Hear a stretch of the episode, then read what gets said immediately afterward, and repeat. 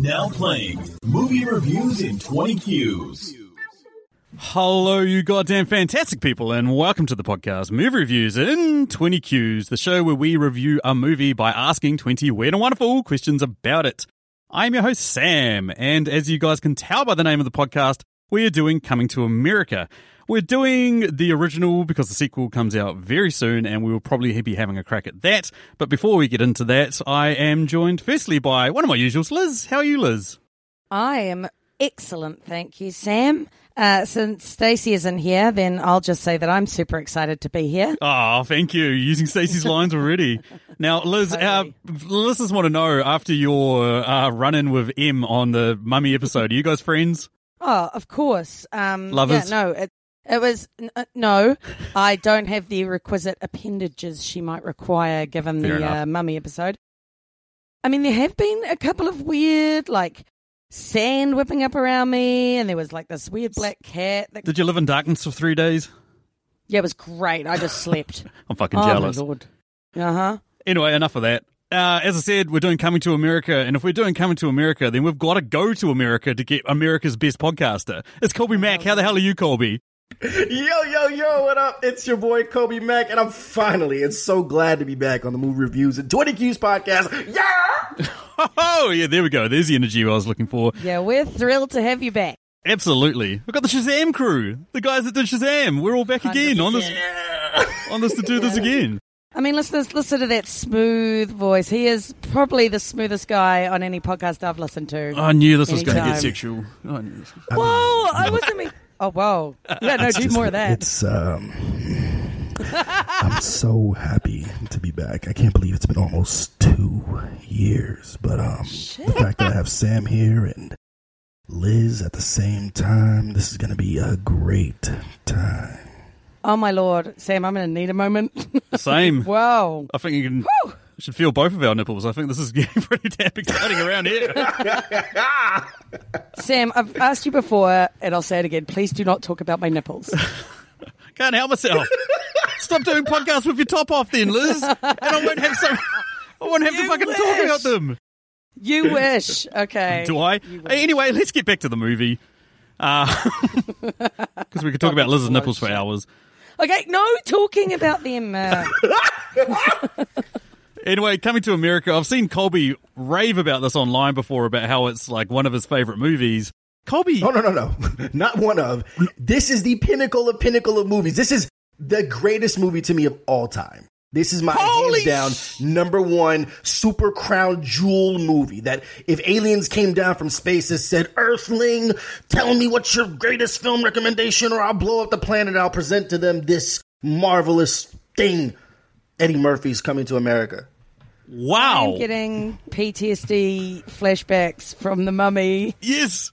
this is two weeks in a row that we're doing somebody's favorite movie of all time. Oh, and at that, that. yeah, oh, cool. I think, though, uh, you won't be cursing me with Zamundan plagues or anything. though. Fingers crossed. I don't think so. Considering this is one of your favorite films, Kolby, why don't you give us a plot? Why don't you give us a rundown on the plot of this film? For people who haven't seen it, I mean, they should, but for people that haven't seen it or haven't seen it in a while and need to know what this movie's about, why don't you give us a quick plot?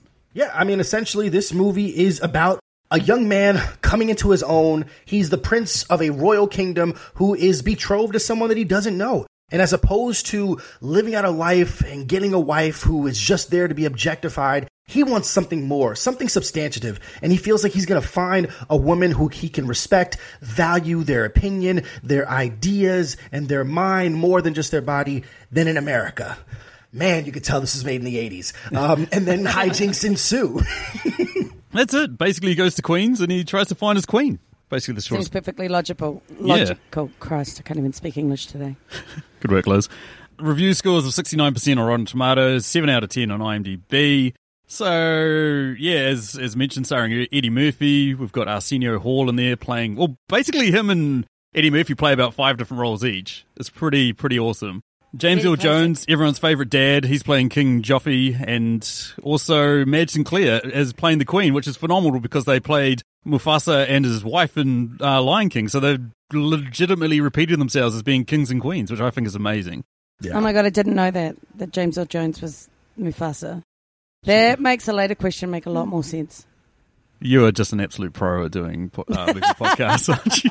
I don't know what to tell you. um, although I have to say, I have to say, I did recognize, like, I didn't recognize James Earl Jones by looking at him, Yeah. but when I saw his name come up, I was like, oh my god, James Earl Jones! I had no idea. Like, that was such a cool surprise. Uh, also in the mix, we've got John John Amos as Cleo McDowell. We've got Shari Headley as Lisa McDowell.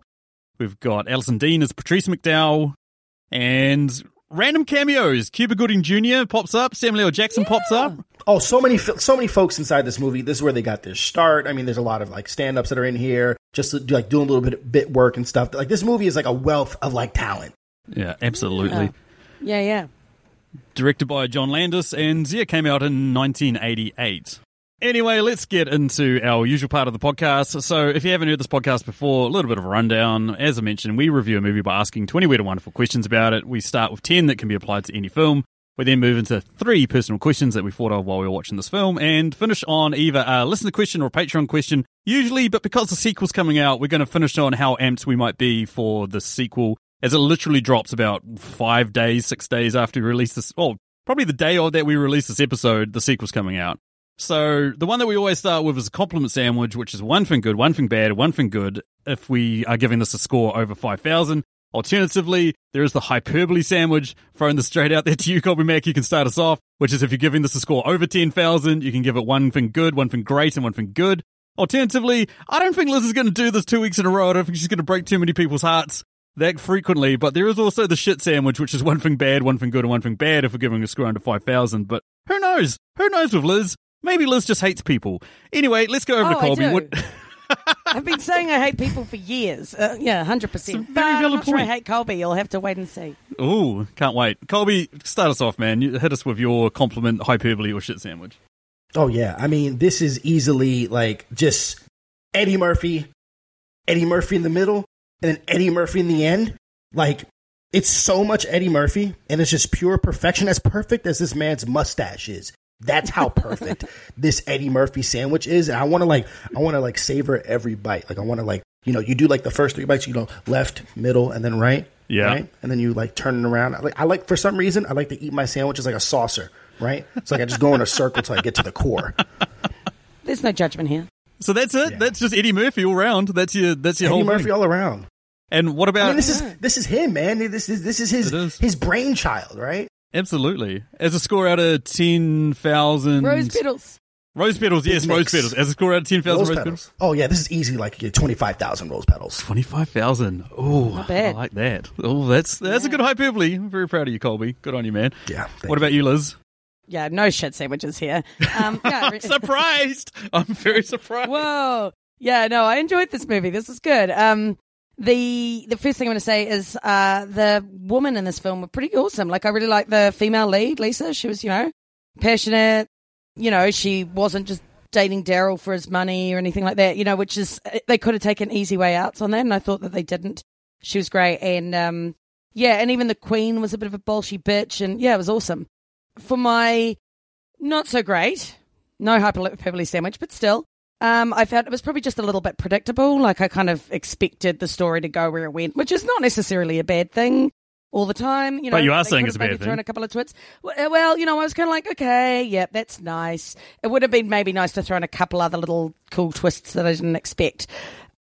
But my other good thing is it's like the juxtaposition of power, which sounds wanky, but basically all I mean is, you know, when you've got this this very rich, regal, elegant black man coming into America and being in New York, and there's all these vulgar, poor white people. I just feel like in the 80s that was probably quite powerful, like for black people um, to to see this and just go, oh fucking a, you know, like and and um, I might be wrong on that, but um, yeah, for me that was a really cool tone to see, like just see that kind of flipping of the the what you'd usually see in a Hollywood film. Yeah, I can dig that. Yeah, so um, I'm going to give this movie probably. I'm going to go pretty high, actually. I'd say probably eight thousand and sixty-three rose petals. Like Wow. Yeah. it's an Yeah! 80s film. It's an 80s film, so I go into it expecting it to be, you know, a little bit sexist or you know. but actually, most of it wasn't too bad. I mean, there were quite some quite a few bare breasts and whatnot, but um, no, it held up. It really held up, and Yeah. there was some quite a few serious laughs in this film. So Yeah. I'd watch it again.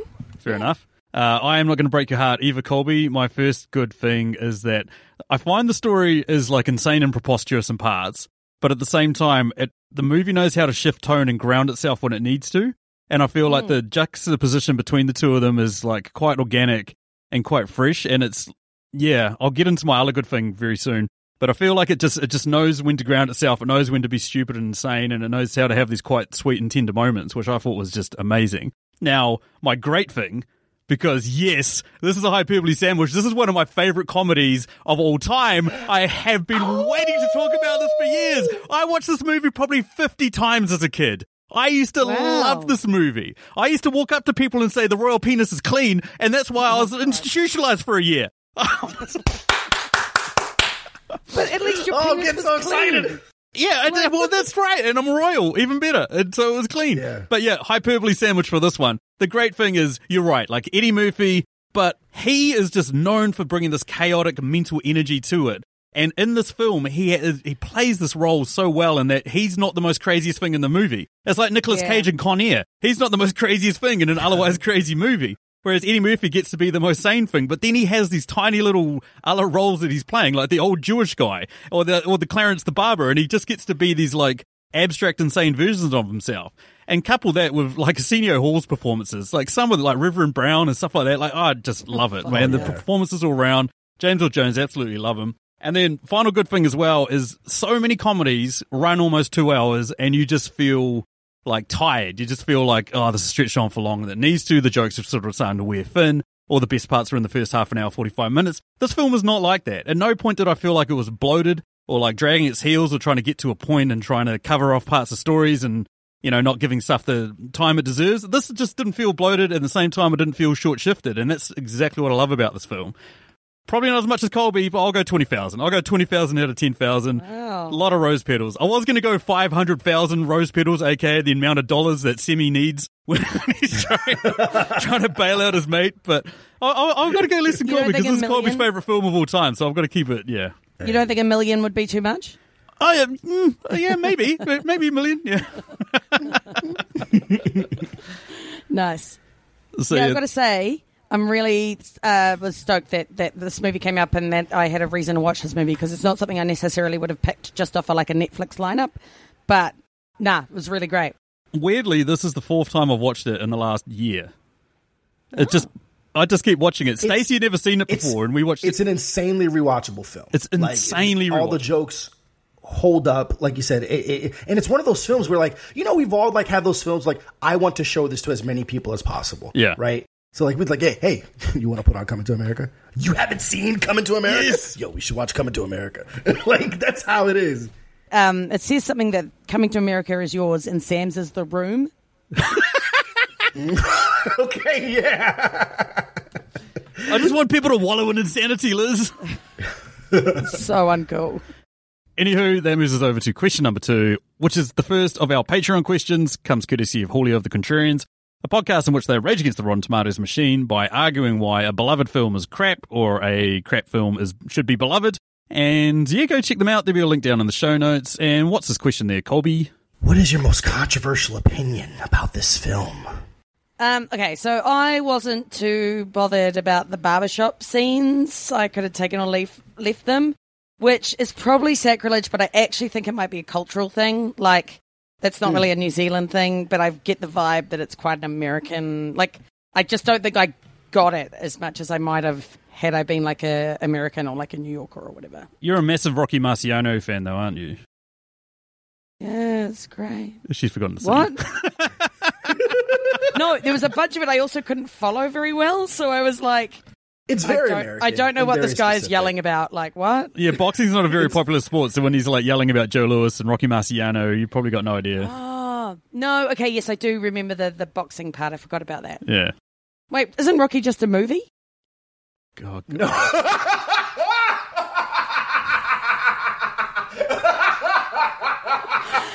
Listeners, I have broken Sam.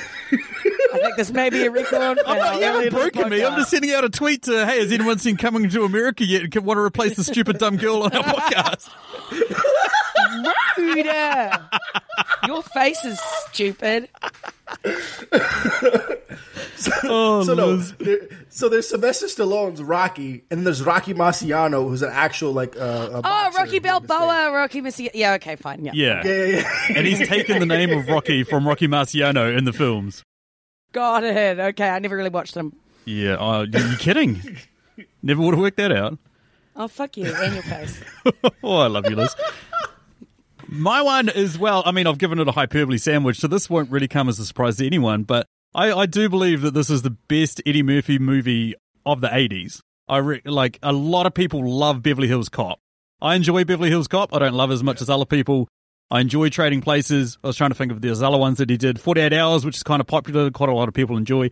I'd rate it above those ones. I know that's sacrilege because I feel like Beverly Hills Cop gets way more love than this film does, which I think is unjustified. It does, but like I can understand it because I, I think th- there there's an affinity for buddy cop comedies. Like just like just it's like you know oh we got our Lethal Weapon, we got our like you know Die Hard with a Vengeance, you know we got this, we got that. So like I can I can understand that. And like I think the soundtrack in Beverly Hills Cop is like is, is amazing. Oh, yeah, So, yeah. Like I, I I get it, and it did come before this, right? Correct. Um, I don't know what it is about like Eddie Murphy. It's like a lot of these films feel like they don't necessarily feel like 80s films to me. Like in my mind, I thought Beverly Hills Cop came out after Coming to America, and that's because like I watched this so young. Like I rem- I distinctly remember being like four and a half years old watching this movie. Yeah. and my mother had it on like on on. V- So I had this film, right? I had Harlem Nights, and then I had um, Beverly Hills Cop, and then I had The Golden Child. Like my mom would just say, "Okay, I cannot afford a babysitter, so here's these four VHS tapes. Go crazy," and that would just keep me busy all day long. That's Nice. amazing. Yeah. But what about you, Kolby? What's your most controversial opinion? Yeah, I think we need more professional bathers.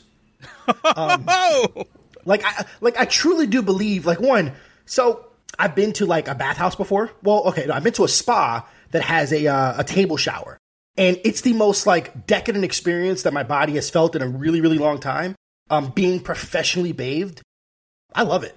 And you know, now granted, whatever goes on afterwards, I, that's not for me. But like just the whole bathing part, like I, See, I, I find a way to fit that in my budget. Being professionally oh. bathed, you know, I'll figure it out. See, yeah, no, I don't. I don't agree because I went to a bathhouse in Turkey, a hammam, with my sister, and they're like, "Okay, come sit down here. Now take off your tops." And me and my sister are like, "Oh no, we can't. we can't see each other's. No, oh no, it was super uncomfortable."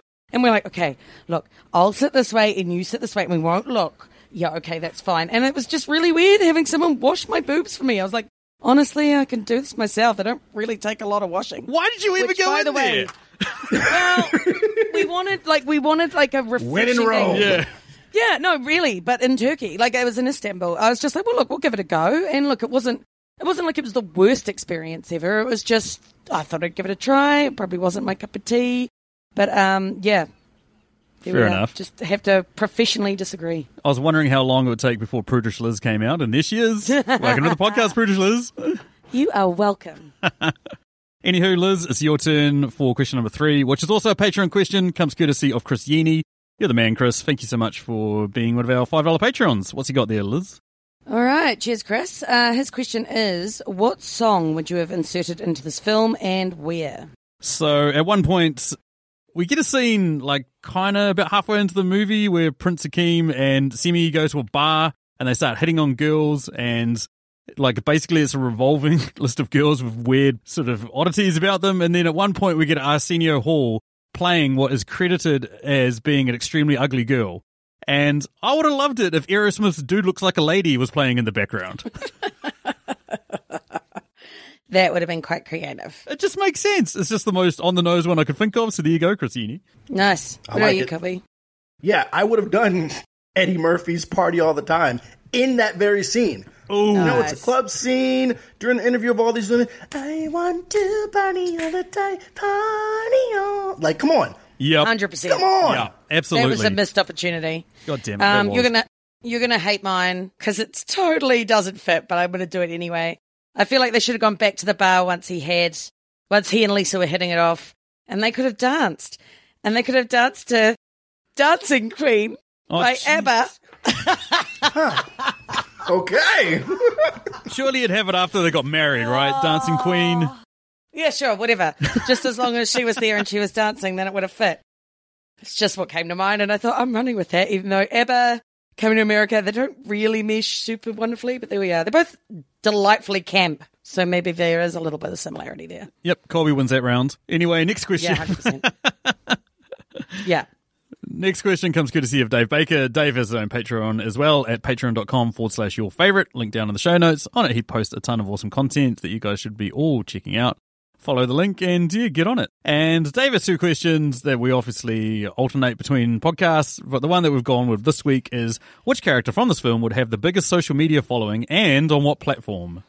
You know what? I would say I'm not going to take the obvious one. I'm going to go Randy Watson and sexual chocolate. I mean, they can sing like like I mean, you know, his rendition of uh, uh, what's this? What, oh my God, what's the song that he sings? Uh, I believe the the one- children are the future. Oh Christ. Teach them well and let them lead the way. Yo, come on. I mean, it was great, right? You know, shout out to uh, the Black Awareness Month pageant. Yeah. Random. And then they didn't even choose a winner. They were just like, okay, thanks, No. ladies in bikinis. You can go now. They all win. there you go. We all won. and then the whole thing was supposed to be like all churchy, like it felt quite churchy. And then there's these Yes. women in bathing suits. Okay, okay. You know, so I can just imagine, you know, Randy Watson after he gets off, like, you know, just getting on, like, you know, on IG or something like that on a Spotify.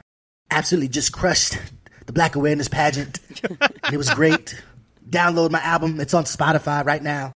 Yeah, definitely. legit. I would have gone with well, and I was sort of like, I think this answer applies if there was social media in the eighties, or if we're talking about who they are now, because I feel like Lisa would have had the um, best social media presence. If it was in like the eighties, as her prior to like marrying Akeem, I'm going with like a black feminist activist, just like she'd be all over Twitter, just like posting up about you know um like the um, Black Lives Matter movement, and she'd be right in there, and she'd be she'd be a bloody queen just doing that. Yeah. But then if it was done now, I reckon heaps of people would want to follow her stories, maybe on Instagram or whatever, about like you know a American woman going to become the queen of an African nation. Like I think that could be quite cool. yeah, she's kind. Oh, absolutely. It's like Yeah, She's the reverse Meghan Markle. yeah, reverse Meghan Markle. Yeah. yeah. It was almost as good as Princess Diaries. I'm joking. Oh, I'm joking. Jesus that was a joke. Why are you bringing down the podcast like this? hey, at least I went Princess Diaries and not the one with Julia Stiles, which name I can't remember now. Oh, Prince and Me, The Prince and Me. They literally just ripped off Coming to America and pretty much just turned them, turned everyone white, and that's how they made this that movie. So Sounds like America. Yeah, I was about Yeah. to say, yeah. they're like, this was Never heard of that before. with black people, but let's turn it white, and then it'll be amazing. And you're like, yeah, but was it? It was okay. Yeah. yeah. No. Anyway, The one for me is uh, Reverend Brown, played by Arsenio Hall. I could just imagine him being, he'd, he'd be on Twitter, um, probably Facebook, actually, because, you know, like the older people Yeah. love to be on Facebook. Yeah. And he'd probably have some unhinged rant that went viral and people got behind him and were just like, yeah, this guy's the man. Because he is. He's, he's pretty unhinged, but, you know, he's awesome. He's a great character. yeah, No, absolutely. he, he, he, he's he's like so good. If loving the Lord is wrong, then I don't want to be right. and then just like Arsenio Hall's teeth and his gums and his long Oh. ass face. I'm telling, it is ah, it's so perfect. I love he it, keeps Kolby. the energy up the whole time. Like he's just yes, he's just the he's, al- preacher. he's always up here. Yeah. Yeah. Okay, uh, question five, also a Patreon question, comes courtesy of the amazing man that is Dan Brennick of Netflix and Swill. Uh, great podcast that covers all things Netflix related. And what's he got there, Kolby? yeah. What subplot do you wish had been explored more? I think I could have I could have wouldn't mind seeing a bit more of um Semmi's experience in America. Yeah. Like he was a little bit of the comic foil, but he was a pretty cool dude in his own right. Uh, like I really loved their um, fighting at the start with the sticks. I thought that was pretty cool. Yeah. and I feel like they Yeah. could have given him a bit more time, and maybe he comes around. You know, this idea of not. You know, he hates being poor and, and living in that horrible apartment and stuff. So, but maybe there could have been something that he had on his very own. Maybe. Yeah, I'm going to talk a little bit about him later with your question, Liz. The Yeah. the one for me is what happened to his uh, wife to be? Like, is she still bouncing around on one foot barking?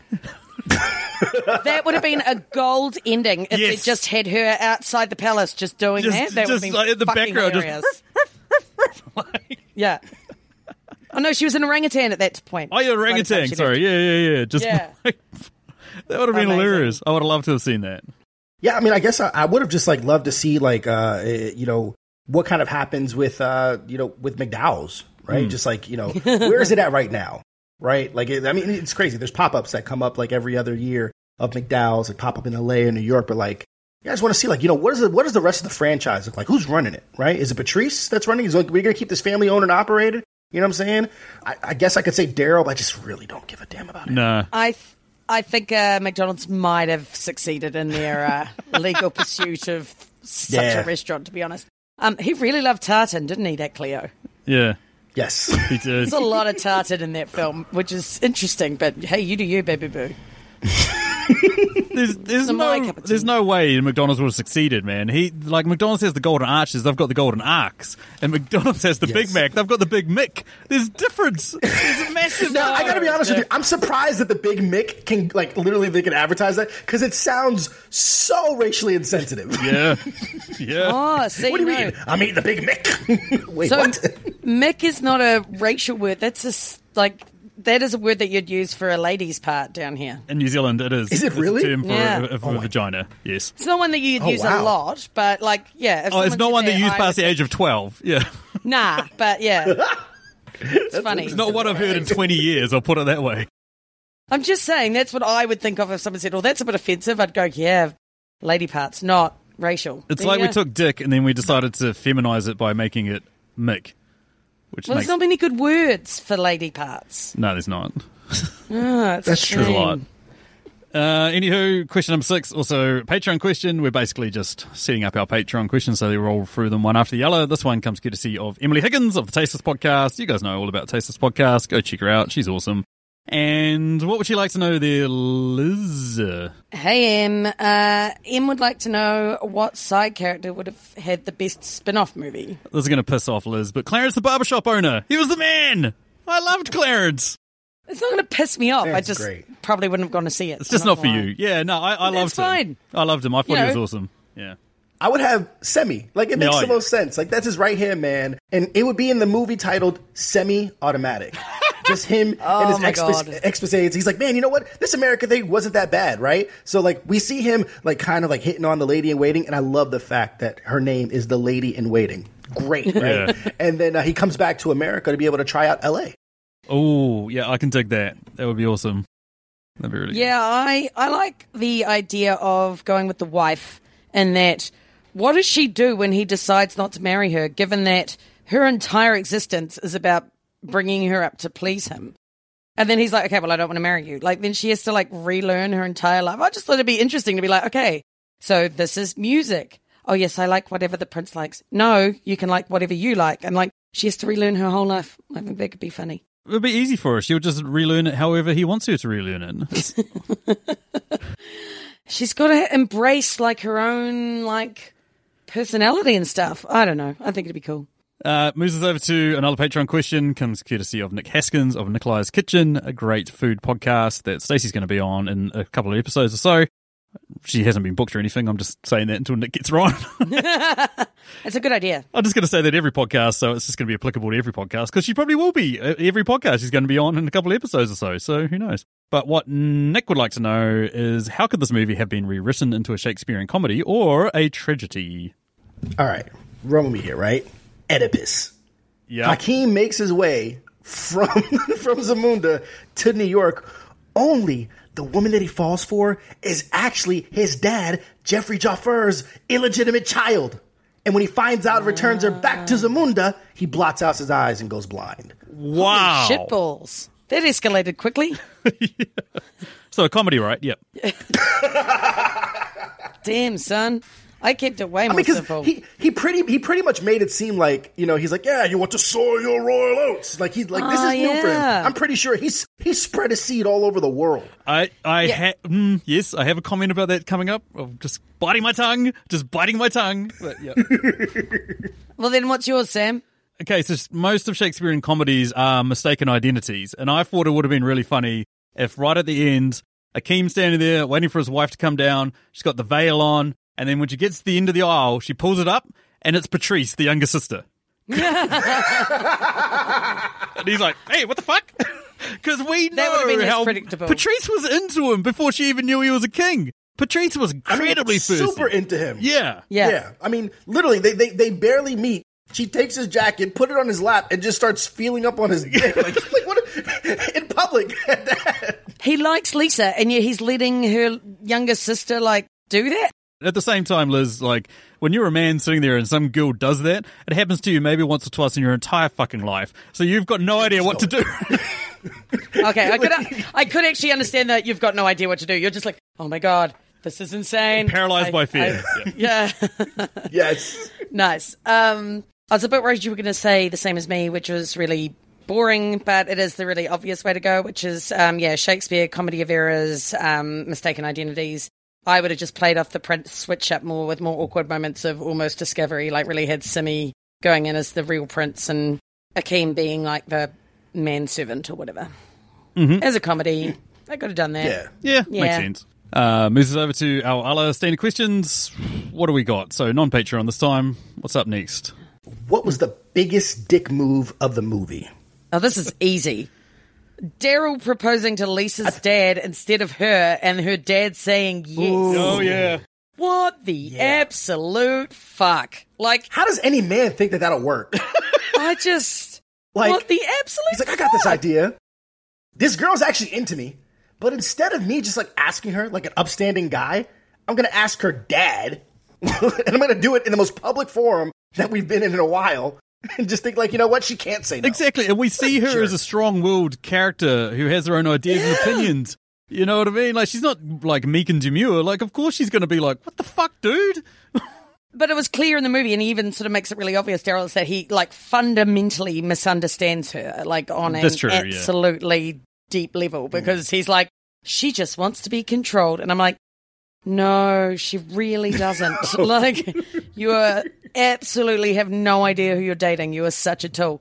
Exactly. It's kind of funny because it's kind of echoing what happened in uh, Zamunda. You know, it's kind of like same thing where it's like all be already being Oh, arranged. that's true. Yeah. I hadn't thought of that. Yeah. Uh, I mean, we've already mentioned the dick move by Patrice, so so I'm going to move on to the other one. I like you mentioned the father. I really felt a bit awkward when you know he, Darryl shows up and he's just like, "No, get the fuck out of here, mate. My wife, oh, my daughter's potentially going to marry a prince. You're, you're old news, bro. You're, you're gone." After he was kissing he, he and his family's ass the entire movie. exactly. It was like, "Holy shit, man! Eyes on the prize. My daughter's going to become a queen. This is amazing." It took him a while to actually act like a dad as well. It wasn't until like the king was like, "Your daughter's common Insulting. trash" or whatever, and he was like, "Wait, hold on, oh Hold no, on, I Jack." can't be having that." Yeah, yeah. How dare you speak John- ill of my daughter, even though I've basically been trying to sell her to Yeah, exactly. camels. Like, Thank you, sir. You've just reminded me my daughter is not a product; she's a human. Like yeah, a little bit late I- on that, Cleo. Do you want fries with her? She's the Big Mick. I mean, I do believe that nothing can trump the dickish movie. The entire movie is Darryl throwing the fucking strawberry milkshake at the guys when they were literally cleaning up. Oh yeah. oh yeah. I mean, come on. No, just for anybody who is drinking anything and disposing something, especially when somebody's cleaning it up, and it happens, you're in a mall, you're outside a park, something like that, and somebody's changing the trash. Like literally, I will wait till like a new liner's done. I'll never like because you just never know, and I won't toss anything. I'll gently like place it in there, and I'll ask, "Hey, do you mind if I put this in there?" But this Yes. jerk off Yeah. like takes this, and it's it's a thick. But he barely drunk it. There was so much shake left because they are drenched. Yeah. Like, it was oh, dick Yeah, move. hundred percent. I used to work at McDonald's, funnily enough, and um, yeah, you, you could just there were some customers you were just like, God, you were just the most entitled prick.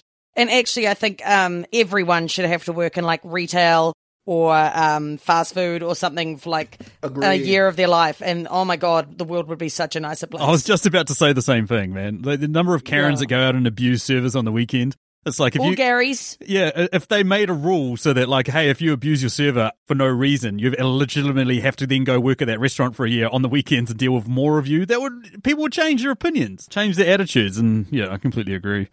the thing that really kills me about that is when you get like politicians going, "Oh, well, you know, us rich people have worked for our money." I'm like, "But you really think you work five times harder than someone working at McDonald's?" Because I can promise you that isn't true. Nah, exactly. And moves us over to question number nine. What do you got there, Liz? All right, what deep philosophical debate arose in you during this film? Well, Kolby's already alluded to the fact that the king has gone out and sowed his wild oats. And Kolby's also got a question about how Don Ameche and uh, Bellamy show up playing the same characters they played in Trading Places. So what I'm wondering is has the king come to New York, banged someone else, and then had an illegitimate Eddie Murphy from Trading Places character? Because Eddie Murphy from Trading Places and Eddie Murphy in this film look very, very similar. So does Eddie Murphy have an illegitimate brother running around New York? It would be weird if Eddie Murphy from one film and Eddie Murphy from another film didn't look similar. I'm just throwing that out there. Although saying that it is I was Eddie about Murphy. to say, how many different Yeah. characters does Eddie Murphy play? That's fair. Okay, I'll allow it. So that was the thing I was thinking. I, was like, if there's a tie-in universe and they've got two guys that look exactly the same, does he have an illegitimate older brother that is the subject of Trading Places with Dan Aykroyd? Does it become like a like a like a man in the Iron Mask story? Exactly. Exactly.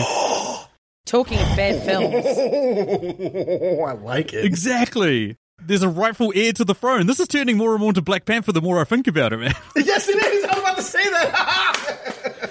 Holy shit. You know. oh my gosh. Just it's making sense, man. I'm just saying, man. Wow. We will now take the powers of the Black Panther. exactly.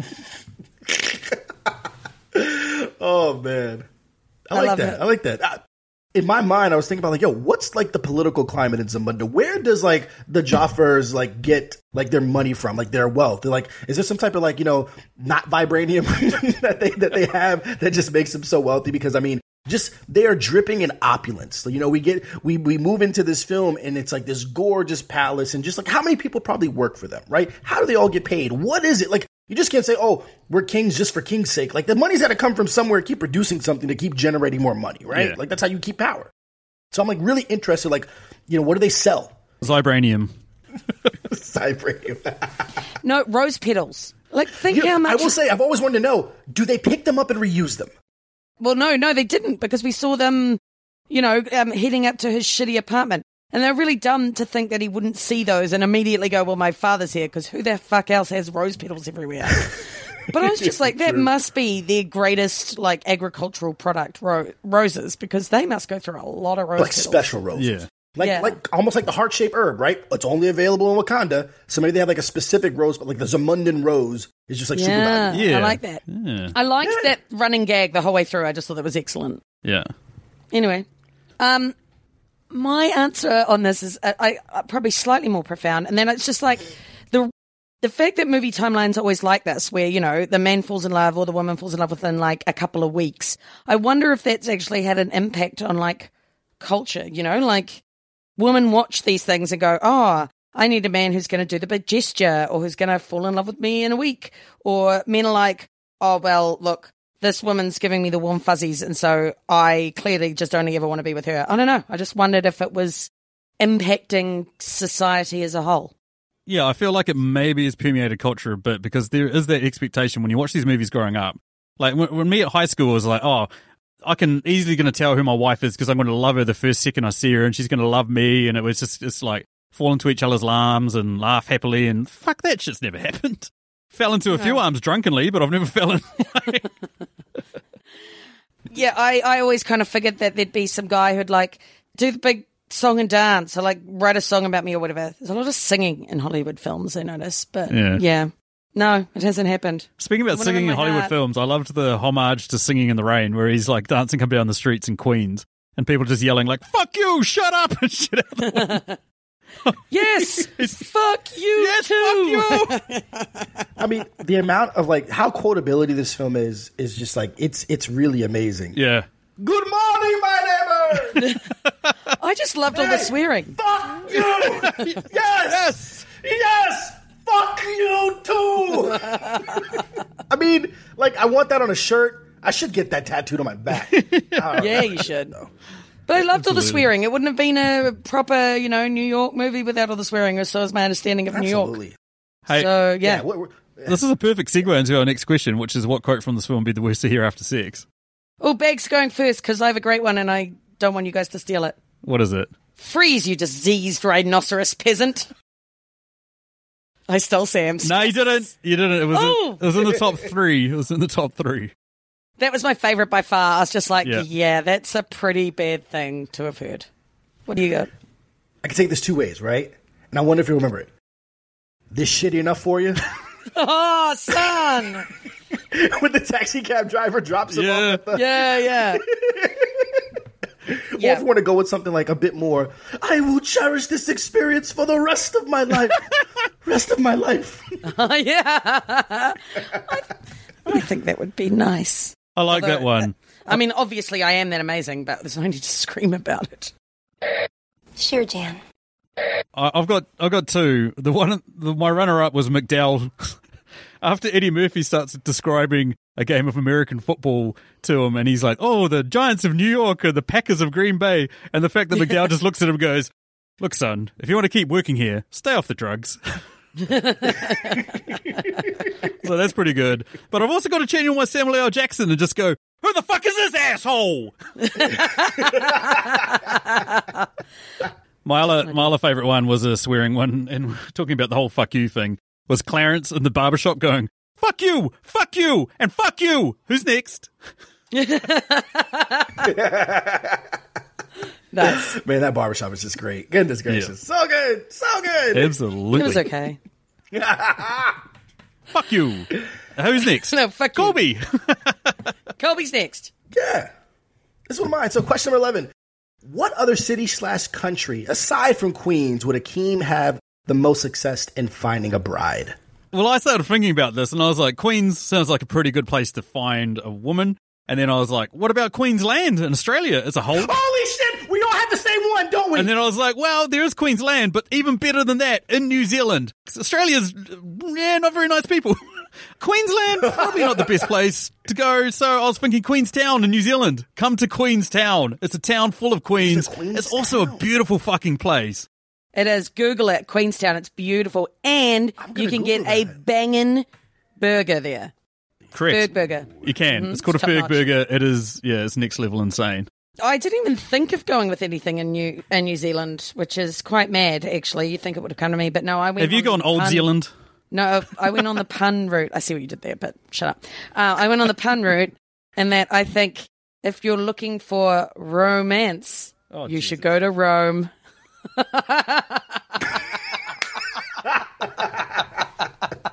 Told you you'd hate it. oh, wow. Wow, wow, wow. I, mean, I, I, I chose Queen. I, I chose Queensland. I figured, like, imagine this movie being like an Aussie adventure, right? I didn't know that Queenstown existed. I'd definitely go to New Zealand versus Australia. Hundred percent. What do you got next, Kolby? yeah, so question number 12. What other characters from an Eddie Murphy movie would have been better to cameo in this film besides Randolph and Mortimer from Trading Places? I mean, it's, it's too easy. I was going to go with Alex Foley and then Nick Nolte from 48 Hours, and I want them arresting Samuel L. Jackson and just like ripping off each other. Like, I'd love to see the three of them just going to town on each other, just ripping each other apart, roasting each other as they get thrown, as they throw Samuel L. Jackson into the back of a police car. That would have been my little cameo. I was also stealing the police theme, but uh, I think that um, you know how they were deciding should they go to Los Angeles or Queen or New York first. I think maybe they could have gone to LA first, and then um, it would have been like a total disaster. And in the end, they end up like getting picked up for soliciting or something. And um, you could have had someone from the Beverly Hills Cop cast like pulls them over and like you know it's like oh you can't be doing that here whatever. And then they're like oh we're going to get out of here. Buy their way out of it, and then spin the map and go. Oh look, there's Queens. We should go there. We should have gone there in the first place. It's like Judge Reinhold or something like that. Yeah, yeah. Yeah. I'm going to stick with Beverly Hills Cop, and I'm going to go with Bronson Pinchot, his Serge character. Oh, from Beverly Hills. Serge! So, so, so instead of passing by homeless guys, right? Akeem and Lisa, they're strolling through a night market and they see a unique piece of art who was created by Serge. And Akeem not only buys the piece of art for Lisa, but then buys everything that he has, which then funds his operation to be able to go into art dealing and art whatever in LA. Oh, oh, I that was love it. brilliant. That's a great answer. Yeah, he's better than you at this. He is. He's crashing. well, you got to crash on your favourite film, Liz. Otherwise, what are you up to? I That's mean, legit. hey. That is legit. Yeah. All right. So this is my favorite question. Number 13. If not McDowell's, what not real restaurant would you have featured in this film? Okay, here's the funny part about this was I was like, well, what sort of best describes American excess and love for fast food? I was like, well, a Fat Burger, that'd be hilarious, that'd be funny. And then I Googled it, Fat Burger's a fucking restaurant chain in America. I'm like, are you It serious? is. That was like since 1947. I was like, what the fuck? Yeah, you been think of it, around. you've done it. Is it Mind. good, Kolby?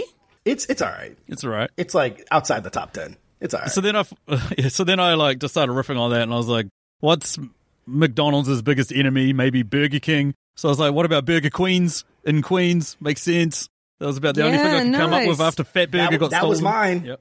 That's way better than That was mine. That was yours. Yes. Wow. yeah, yeah, you got me. I went with Burger Queen, and you know how the featured sandwich at Burger King is what? Uh, the Whopper. Uh, yeah. The Whopper. Whopper, yeah. Right? But in this instance, since it's Burger Queen, right? We're going to have a little bit more feminine spin on it. We're going to have the Whopper.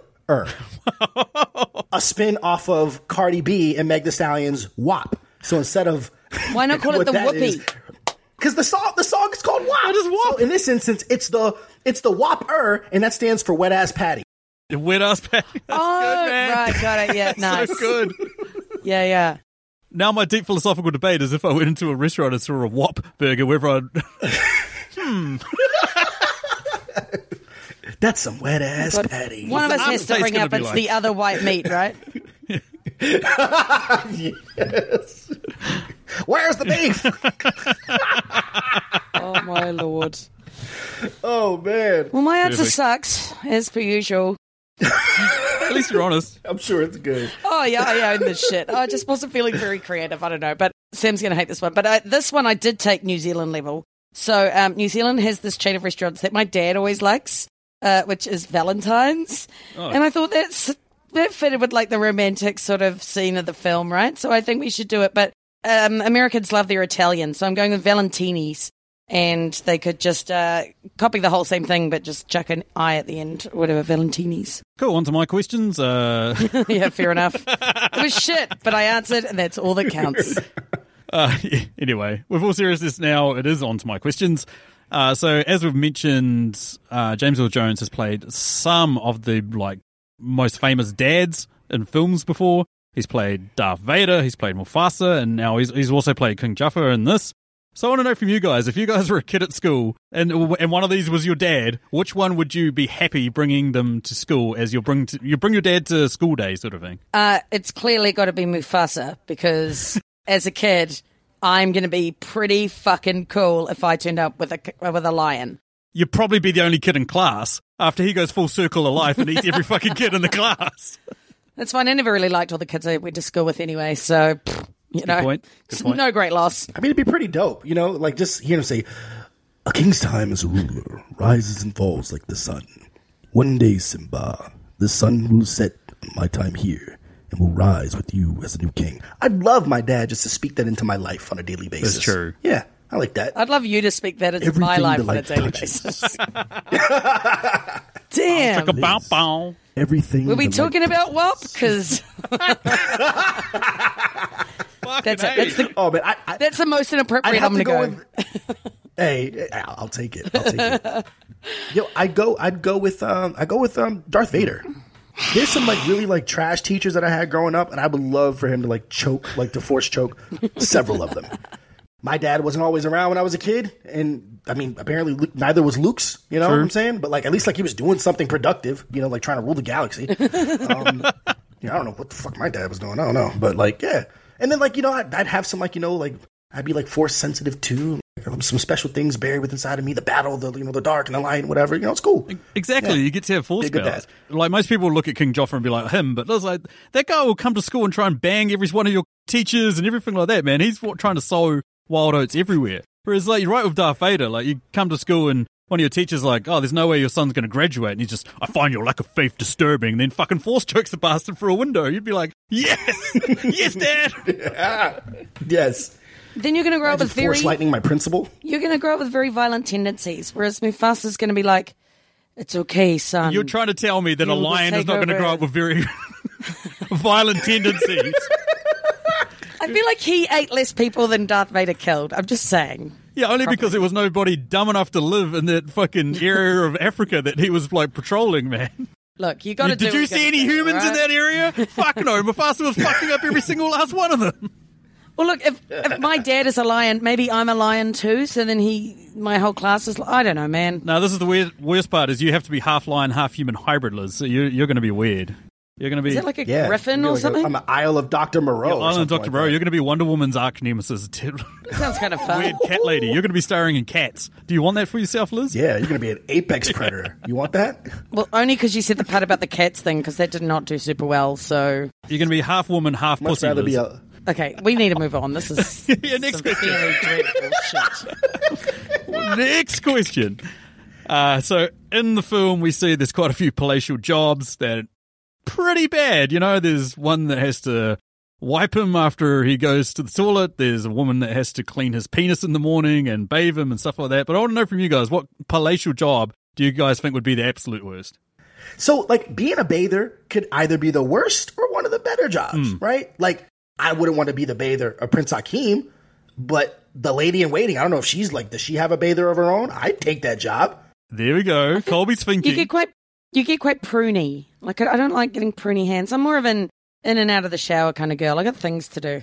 I got a lasagna Yo, in the how oven. long was she under the water for? Like, that was a long scene, Yeah. right? I don't think I have the lung capacity for that. So, no, honestly, it's got to be the poop wiper. I can't. I, I can barely handle my own Yeah. poop, let alone anybody else's poop. I'm like, my God, ooh. Let's. Heaven forbid changing any like nappies or diapers for the American crowd. It's it's pretty bad, but at the same time, like my joking answer would be the taste tester because I love my food. Oh, yeah. And fucks having to stand there and take a little bite of some of the most delicious food that you ever see, and then you're not allowed to eat the rest of it. You're like, yeah, have a bite, have a bite, and then the one day that you do your job real well is the day you get fucking poisoned. You know what I mean? Like, Yeah, that's not ideal. Good point. That's a pretty bad one. yeah. Uh, moving on to my final question. I mean, yeah, we've hinted at how there's a bit of similarities between Zamunda and Wakanda from the Black Panther film. I don't know from you guys, would you guys rather live in Zamunda or Wakanda? I'm going Wakanda. Like, I love me some technology. I can't live without it. I feel like Zamunda would be too traditional and wouldn't embrace the technology. So I'm doing it. Wakanda all the way. Same. Yeah, Wakanda all the way. Technology means a lot to me, right? I could be like a spy, you know, like kind of like how Lupita Nyong'o's character is. You know, I may not be like obviously I'm not a woman, so I could be in the Dora Milaje, but like yo, I could be like riding on some rhinos. It's like some cool, you know, you know, tribal cloaks and whatever. Like, yeah, I ain't got no problem with that. You know, I could be a war dog. Yo, like, mm. you know, and then who knows? Maybe maybe I prove myself and like I want to challenge the king. I may die, right? But like I could also be the king. Like at least I know I have a pathway to like to Greatness. kinghood. Or something. That's yeah. true. But- like, even if you die, about- you get to play around in a pretty cool waterfall, so that's kind of cool. Yeah, I mean that's that's really like scenic, right? Exactly. But what about the lack of royal bathers? How are you going to cope with that? That's tough. That's def- that's, that's definitely tough. Yeah. But um, I think that we make up for it. I mean, I, I can bathe myself. You know, like the, the bathers are like a plus. Like that's that's a nice plus. They're nice Like, to if I- If I want some substance, yeah, you know, like the, the the White Apes clan and stuff like that. We have come down from the mountains. Like I love that. You know. The only the only question I have for you guys is, how do you guys feel about alien invasions? Yeah, you know what?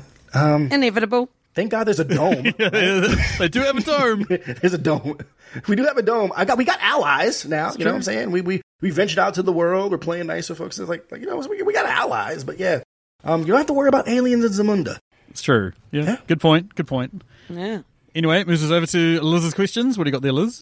All right. So, question 17. Something that really I found a strange decision uh, is that they, he, the prince had never met his wife before his 21st birthday, yet they said that she'd been chosen to be his wife at birth and, and been raised to be that person. Why would you not introduce them sooner?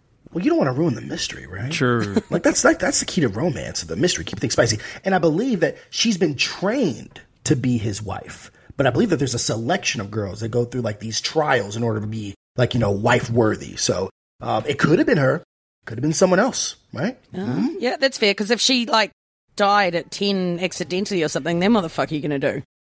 That's true. Yeah, you got to get her sister, right? Make sure they're all like you know prepped up and ready to go. And I'm pretty sure if if Akeem says no to her, then there's someone else that she's going to go to. All these other like royals with their sashes and the and the leopard sash thing, like you know, that's yeah, Whatever you like. buck like a dog. It, it'd almost be like their version of the Olympics. They'd just have like all these like 10,000 girls that get selected and then they just train and train and train and train to do all these different things and then they just pick the winner, you know? Yeah, would it be the Hunger Games? It'd be the Hakim Games. Yes, there we go. Nice. Well, there's a good spin off. There we go, right? I love that. And then you get to be the winner. You've championed, like, you've, you've become the champion over these 10,000 women. Like, it's a once in a lifetime thing. You're like, oh my God, I am the victor. I'm amazing. And he's like, yeah, I don't really like you. I'm going to go out with this chick from America I met. You'd be like, well, what was the point you. of my entire In this life until this point? In this sequel, I hope that they're, they're probably going to hate her. they, they've just got to hate her. Who's this light skinned black woman coming here to rule over us? What is going on? Absolutely. you say that, but James Earl Jones isn't exactly like super dark, is he? So, That's true with his blue eyes, right? Yeah, I kind of looked at him and went, wait, is he meant to be like full African? Because he seems pretty light, but hey, what do I know? hey, Maybe that tells him under rolls. Yeah. Uh, all right, question 18. Um, I'm curious whether you think Semmi is the best friend ever or the worst.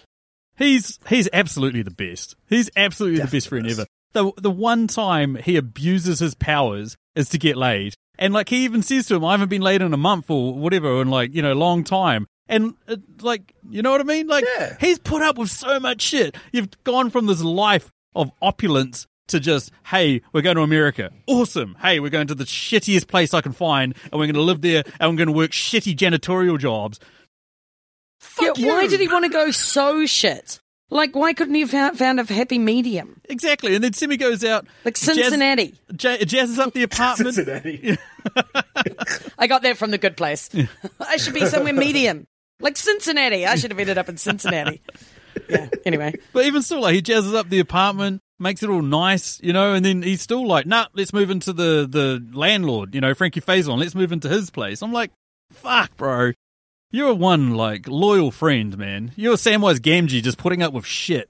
But who puts a jacuzzi in the lounge? No comment.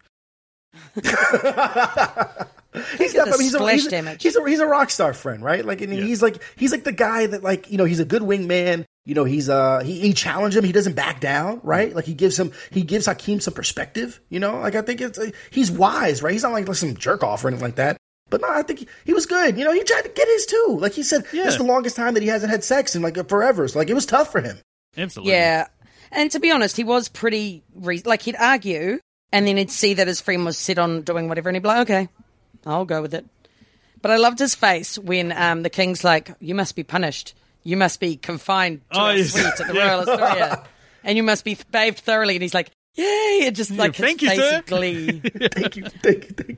Some of those facial reactions in the movie were just so good. Like the Oh, woman he- he, Yeah. the older lady he gives the, the earrings to on the train. Like that was just gold, where she's just with such glee when she sees it. Mm-hmm. Anyway, finally, question 19. Um, if you were Akeem, how would you have handled admitting the truth to Lisa? Did you think you did it right, or would you have done something different? Look, here's the thing, Liz. You don't want people to know you're a squillionaire, okay? You want a girl to love you for you. So I reckon he did it pretty well. He let her meet him, see his true character, get to know him. Obviously, it's a huge revelation. It's something you don't really want to keep from somebody for too long because their life is going to be irreversibly changed by it. But at the same time, you want you don't want a gold digger. You want somebody that is just like genuinely into you, and she is, and that she proves that. Yeah, get I mean. I, I, I, I couldn't agree more. It's it's one of those things where it's like you, you if if you're looking for like the real deal, the real mm-hmm. McCoy, and you want that genuineness, you just gotta you gotta kind of keep it up, and you just have to like you know he he he probably wanted to find a better way as opposed to like chasing her in the middle of the rain, but like. I think his his he had more time, right? Remember, he was given forty days to do this, and we're I'm thinking that we're probably like you know three and a half weeks in or something like that. Yeah. But his dad kind of like you know, you know kind of you know uh, messed it up, you know. So I, I think that if he had a little bit more time, he would have done it with a bit more finesse. Absolutely. So when would you have? Oh goodness gracious! You know what? I'm a grand gesture kind of guy, so I I, I don't know. I, would- have found something that really mattered to her, right? Like like hey, by the way, um, you know, you no longer have to work for your dad, right? Yeah. Like, well, why not? Because you know, I bought I bought it. I own it. right? We've got more stores now than McDonald's. Yeah, so like Good. And that takes us down to our final question, which, as I mentioned, out of uh, like the sequel pretty much comes out either the day that we drop this episode, or actually no, it'll, it would have been a, probably about a six or five days before we drop this episode. So people might be watching, but we're recording obviously like a couple of days before it comes out. And I want to know from you guys, how pumped are you guys for a sequel? Yeah, scale of one to ten thousand, as we normally do. Yeah, I'm going to go see this sequel. I think it'll be pretty funny. Like I said before, really pretty stoked that I've come across this movie because I wouldn't have known about it otherwise. Um, so I'm going to put it at a good solid sort of 9,000 out of 10,000 because I'm Wow. definitely going to go see it. Yeah, like the thousand is for, you know, if there's another COVID friggin' lockdown or something, then I won't be able to see it. So that gives the extra thousand. Like I'm not going to like break lockdown to go see it, but otherwise I'll be there. Yeah. I'll go ahead of you, Cole, because I feel like you're going to bring it home. I was really excited, but I've, I've stopped watching trailers, so I haven't seen a trailer for this film. Uh, the only thing I know about it is I've seen a little snippet of what the plot is, and I was like, I'm just going to leave it at that. But then I read something that said that it's going to be a PG-13, so there's going to there's going to be only one F word in the entire film, and I was like, oh, that irks me a little bit. At the same time, I'm still like a seven and a half, like seven thousand five hundred out of ten thousand. Still really excited. It's definitely, you know, in terms of films that are coming out this year, that might be coming out this year, it's definitely on my top five. So yeah, All right, Kolby, it's your turn. yeah, take Bring us it home, Kolby. 6,000. Wow. So you gotta understand, right? This is one of those things that should like be preserved forever. And I'm the biggest proponent of remakes, reboots, and sequels. However, the long overdue sequels have not had the biggest track record, right? Correct. Yeah. Take a look at like Zoo- Zoolander, right? Great Oh, first God, movie. yeah. 20 plus years later, we get Zoolander 2. It's awful, right? This is now coming what? So we're talking about 88, excuse me, 80, Yeah. 89 to 2021. This movie's almost as old as I am. and I- so on its face, I was not excited originally, but then I saw the first trailer. I love the first trailer. Like, oh my God, like this is, it, it's funny, right? And it was edited very slickly, but it was, a, it was a short first trailer. I'm trying to be like you, Sam, too. I'm trying to watch, like, watch less and less and less trailers, right? Mm. And then trailer number two came out, and I'm like, oh, what happened to like trailer number one? Oh, Leslie Jones is in this. Oh, now we're gonna show all the cameo. Oh, and then so like that that brought me down to like a seven, and then I mm. found out that it's not gonna be rated R. Mm. That brought me down to a six. Mm. Um, I think the magic of what makes Eddie Murphy like go is just how raw that he can be. He can just be able to go for it. Honestly, I don't understand like what's the point of making it PG thirteen? Because th- this film was never about trying to like make it super duper marketable, like to be like a four quadrant film. You know what I'm mm-hmm. saying? And granted, like yes, the original intent was to have it released in theaters as opposed to Amazon. And then you know be able to make a whole bunch of money off of it. I mean, and the first one did well. You know, cost twenty eight million dollars. It made almost three hundred million dollars, and it stuck around for all this time. But I'm like, just go for it, man. You got to like really bring it. I want to see this old and like kind of like not bitter, but just like you know wiser Akeem, and then to find out that he's got a, a, a son. Like, oh my gosh, like mm. you know we can really really go for some stuff. But now we're like, oh, I, I don't know. So I feel I don't I don't like knowing that a movie's likely going to pull its punches. Yeah, I just I can't get over it. I can't like. Why would you make this? Like, if if you're a fan of the original, if you're a fan of swearing, you're a fan of crass language and like stupidity that revolves around it, then that's what you want. Yeah, yeah. Hundred percent.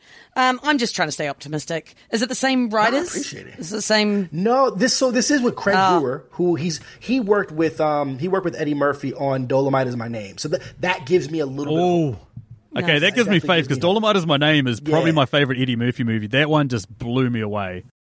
Yeah, I'm mildly excited, but I am excited only because I not that it will ever like taint what the first one was, but it's just like I don't want it to feel like it was like inconsequential. And you know, it's we'll see, but we'll see. I, I mean, shoot, next week.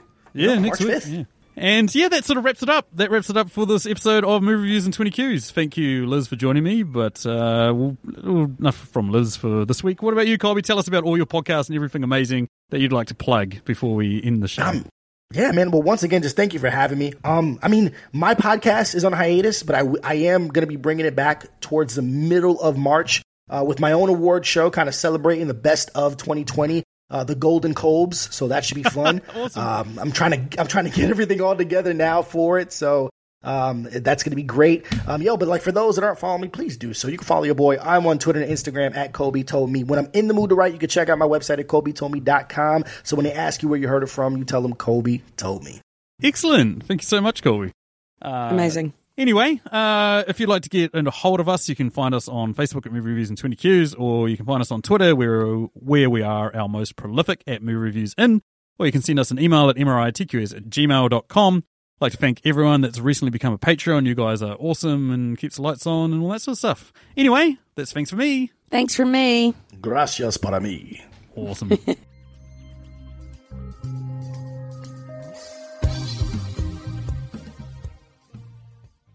Shit, I wrote the. so, so I clearly had something, and now I can't remember what it was that I wrote. So